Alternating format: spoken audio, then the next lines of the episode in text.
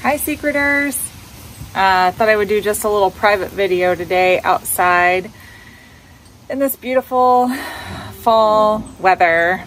Um, normally I'm doing a YouTube thing, but we're gonna we're gonna keep it low key today and just keep it on the down low for our own group. So I uh, I put out a question earlier to see if people wanted to do like a chat. Um, I realize Sunday afternoons kind of hard because we have various religious observances and also uh, football.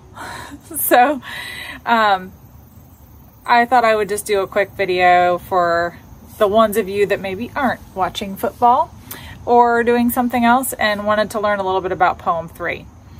So it's interesting with the Japanese hint book that Byron says, um, this is easy. It makes it too easy, so I won't give you a hint to the Japanese interpreter. So obviously people presumed this poem had a lot to do with the Declaration of Independence, which was slightly true, which I think is where some people for the last 30 plus years tried to make a connection to Philadelphia. So, as we know now, when it was found, it was found in Boston. Langone Park. And of course, I just posted a picture of the Etruscan cinerary that you could see that was used by the Etruscan people, which were the original, uh, some of the original tribes of, of Italy, tribes of people. So, uh, since Byron didn't give us a hint, and now we're able to walk through this ourselves, um, thanks to Jason Krupat making the find, we can kind of think about it and work it in reverse. So, and I will read as I go along, but so if Thucydides is north of Xenophon, so that is interesting because, you know, we know now he was talking about Thucydides and Xenophon that is posted on the library there in Boston. Also interesting to point out that that's actually tying into the second uh, a second cask, which would be the New York cask, because clearly uh, there is at one point what would become potentially um, a Xenophon in New York, where they had uh, where we've looked up the poem, I should say the the excerpt of the writer that talked about the Thucydides in Boston and the Xenophon in New York. His name escapes me right now, so I'm gonna have to get back to that. But so, anyways, you can kind of see that they're connected there. Um, it says take five steps. So we know that Byron loves to take lines and change them around in these poems, right? And he even says in the hint book that you may not know if one sentence is a part of the one before it or the one after it. And we also know that he got that idea and writing style from Edgar Bergen, okay, who wrote uh, lots of different uh, publishings with books, including like a satirical, comical book of quotations and um, things that he wrote about kind of utilizing his Jewish background with Yiddish language. Oftentimes, in what I'm studying with Yiddish, is how it can be kind of switched around and, and you get the meaning, but it's almost in like a backwards way. So he says, take five steps, and it says, in the area of his direction. So I know a lot of people have made the presumption that they were talking about in the direction of Columbus. We could talk about the direction of Paul Revere, which we're thinking, you know, when he had to come down the stairs and notice that the, you know, what the lamp lights were, if the British were coming or not. But what's interesting is take five steps. So this has held up a lot of people, and I think even including Jason Krupat and from my own research, what I've found is he's implying the stance at the baseball field. Because when, um, if you look back in baseball terminology, and we know he loves baseball, we know the cask was at the baseball field, and there's probably more casks on other baseball fields. Um, five steps is the batter stance. So to me, that makes the most sense in the world. Like, because if you're standing there at home plate, right, and he says, "Oh, you're going to take five steps." Well, those five steps are when you swing. So when you swing out on the fifth step, the cask would have been in front of home plate. So that's how I read that. I don't know about anybody else, but that's the way I interpret it. Um, of course, the Green Tower of Lights. He's talking about the bridge that you could see from the field. Uh, in the middle section, people are talking that he meant the middle field out of the three that are there. Um, near those who passed the Coliseum, so we know that there was the Coliseum there and the ice skating rink with metal walls, he says. So it's telling you metal walls could be old Ironsides, he's kind of implying. Um, face the water. So as we go through here, so let's go back. Thucydides north of Xenophon, that's a visual clue, right? Take five steps. That's a visual, not only a visual, but you have to think, right? This is a literary slash baseball analogy clue. We have to go in the area of his direction so the area would probably potentially be Paul Revere, right? Because that makes the most sense. Um, the Green Tower of Lights, visual clue, right? But in the area of his direction, the line before it is actually the mental clue. Like we have to think, what person is he talking about? So we know now he was talking about Paul Revere. But it also sounds like it, it's Paul Revere too when you get to the bottom of the poem. So then, um, near those who passed the Colosseum, so in that regard, we're still looking for the Colosseum. So we're still looking for that visual clue. And then the metal walls. So this could obviously be a visual as well as a in envisioning kind of you have to think up metal walls in regards to old Ironsides because you would have been facing that. So he's saying, you know, the metal walls, then we have because we're facing the water, so we'd have to face the water first, right? So those lines actually are switched. Um, you have to face the water first then it makes sense to see the metal walls, right? And so then you also see the green tower of lights. So that's the visual clue that we've seen before. So he's trying to pull it all together for you. You're back to the stairs. Again, you're to look behind you and make sure, okay, yep, there's the staircase. So there's another visual clue. He says, feel at home. So we know he's telling us feel at home, right? Home plate.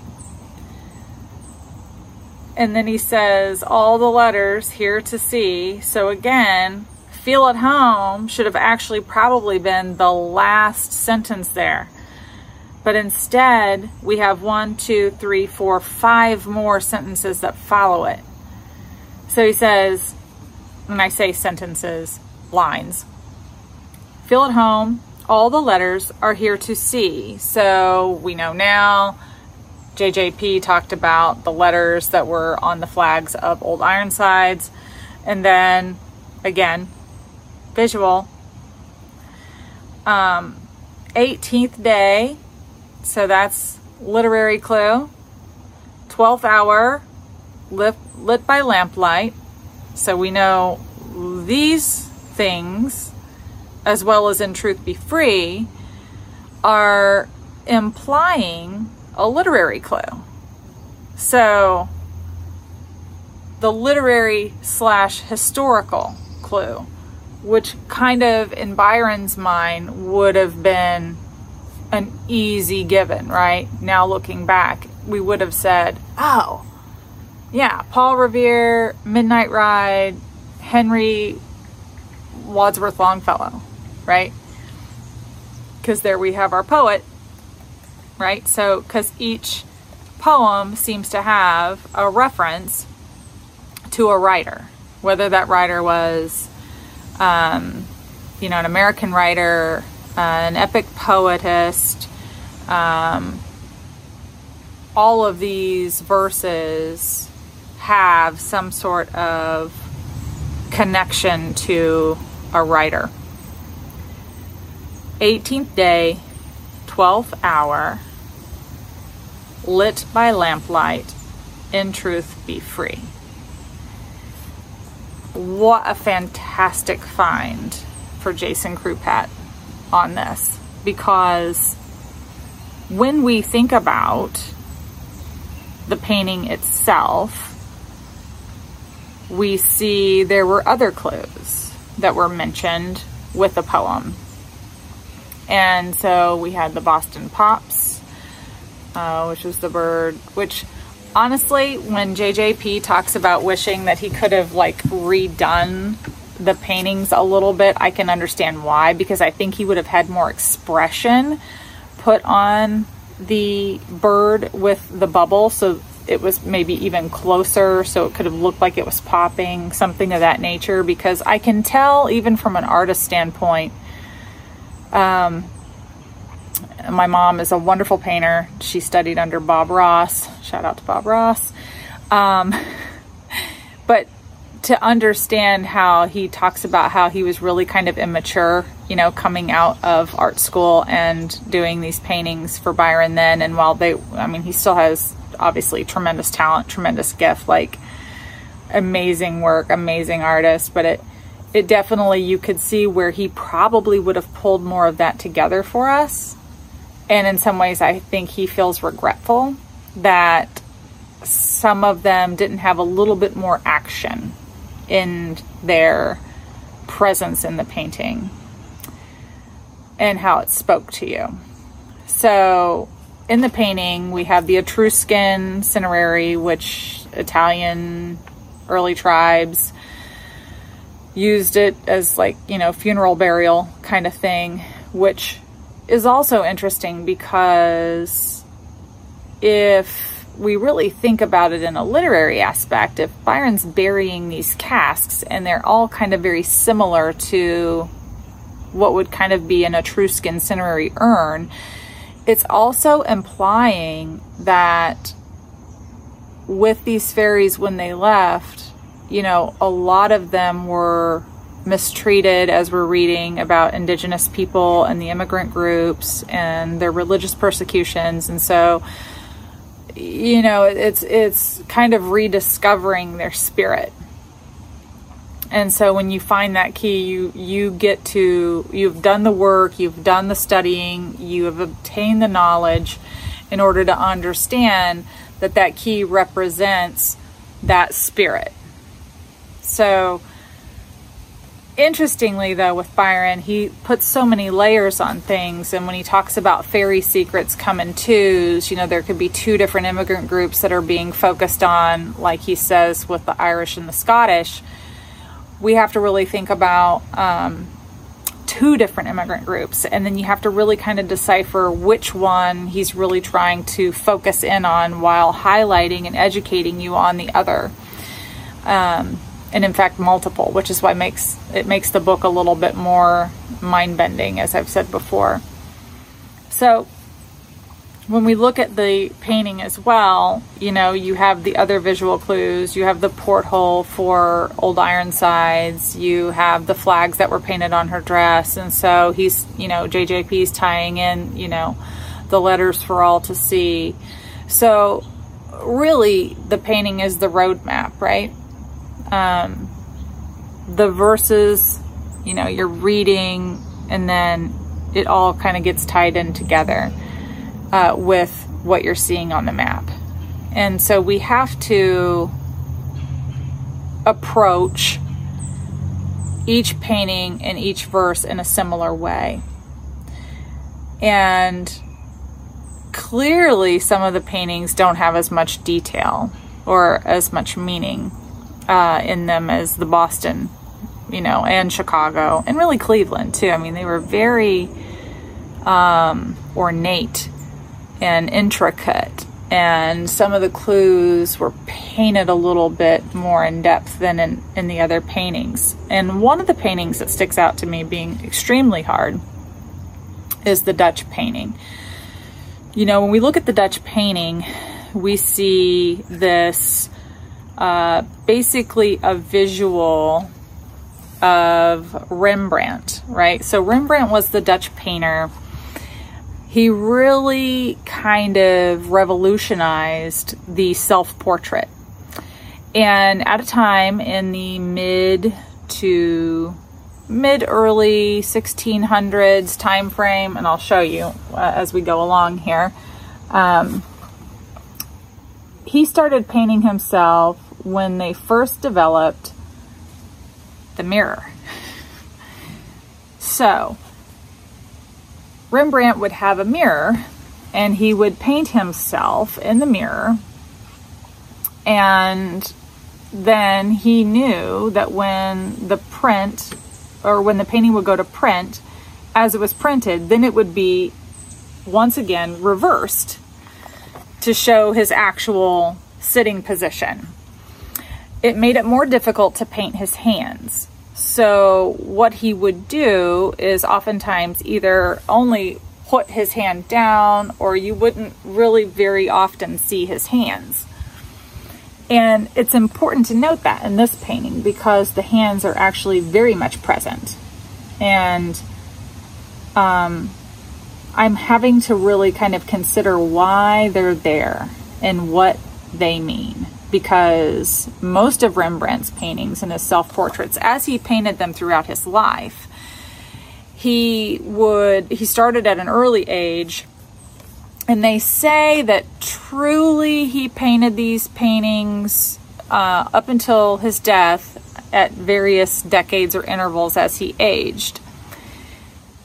And also, what's interesting about this is when he taught art class, there were many times he had the students repaint him.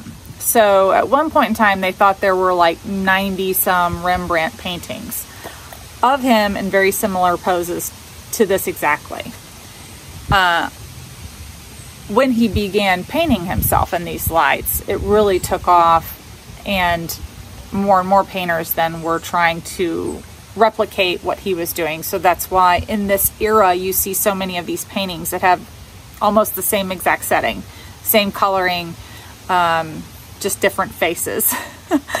so what they did determine though after a long period of time is that he was in fact signing some of the paintings for the students that he thought did very well and so they determined that some of those obviously weren't his artwork so they've now narrowed it down to about nine nine paintings and self-portraits that they thought that Rembrandt had done and of course, these are in various uh, museums. We have one that is in Pasadena, California. There is one at the Met in New York.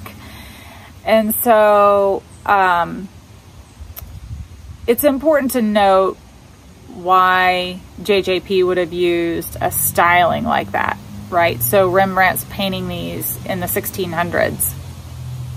So Byron's telling you that in this possible painting, in this clue, um, the in the written clue, that it could be having some kind of tie to this time frame, this era, right? Because the witch, you know, we have the Puritans and all the craziness going on in the in the colony in Boston, and John Winthrop you know, having everybody kind of coalesce to becoming this one giant uh, colony underneath his kind of puritanical rule. And all of this, you know, was in the 1600s. So, you know, the question is, does Byron change up the formulation? You know, does he change the soup with every painting? Or are they all based exactly around in the 1600s? Which I kind of tend to think would be the case because at the beginning of the book he says the story happens over what 300 years ago. So 1980, right? So go back 300 years and where does that put us? 1680, right? So if we're a little over that, we're looking somewhere in that vicinity. Now, the other layer is then not only are you going to know the story, right? Then we're going to figure out the attachment to the gem. So in the gem for the Italian painting, we have, you know, it's the Italian painting as we know. Byron says it's this month. Here's the gem peridot. We put it all together, did the math, right? And then same kind of thing. We have to understand what the twist is with these paintings. We have the English Witch, Puritanical, Boston, John Winthrop, uh, Increase Mather, uh, who was the kind of the head of the church that wanted to burn people at the stake. Um, we have all this history tied into that one, into the witch, right? So then we look at something like this and we say, well, wait a minute. You know, if Rembrandt is Dutch and he's done these self portraits and pretty much, you know, made it a very cool and hip thing to do, um, how is this person a Dutch person? And we also have the Dutch gem. And so that's where things change. Because while this is painted in the likeness of a Dutchman, while it's painted in the likeness of Rembrandt, the face, this is all someone else. And that's who we have to figure out who it is and what it implies. Because it can't be just a Dutch person and the Dutch gem, right? Because if that's the case, then the witch in Boston should have been some kind of Italian goddess. And we didn't have that. And so, considering that that may be the start of where some of these poems and paintings get harder, is where it's going to challenge us to figure out who that person is what that being is and what it represents, separate and aside from the gemstone. Unless, unless Byron has said after the third painting, we're going to put them all in the same likeness, which means it all has the same representative meaning, not only the vision in the painting, but the gemstone too. And I can't really see that. And I don't think that he would change up, you know, the ingredients in the soup to do that because he said very secrets come in too. So we have to learn two separate lessons for each painting. Then the twist gets even more interesting because Paul Revere was a French Huguenot. John Winthrop was an English colonist. Increase Mather, English colonist. Um, he's the fundamental basis for why we had the witch trials, okay? His puritanical beliefs. So then we have to think in another level what and how that transfers to the verses.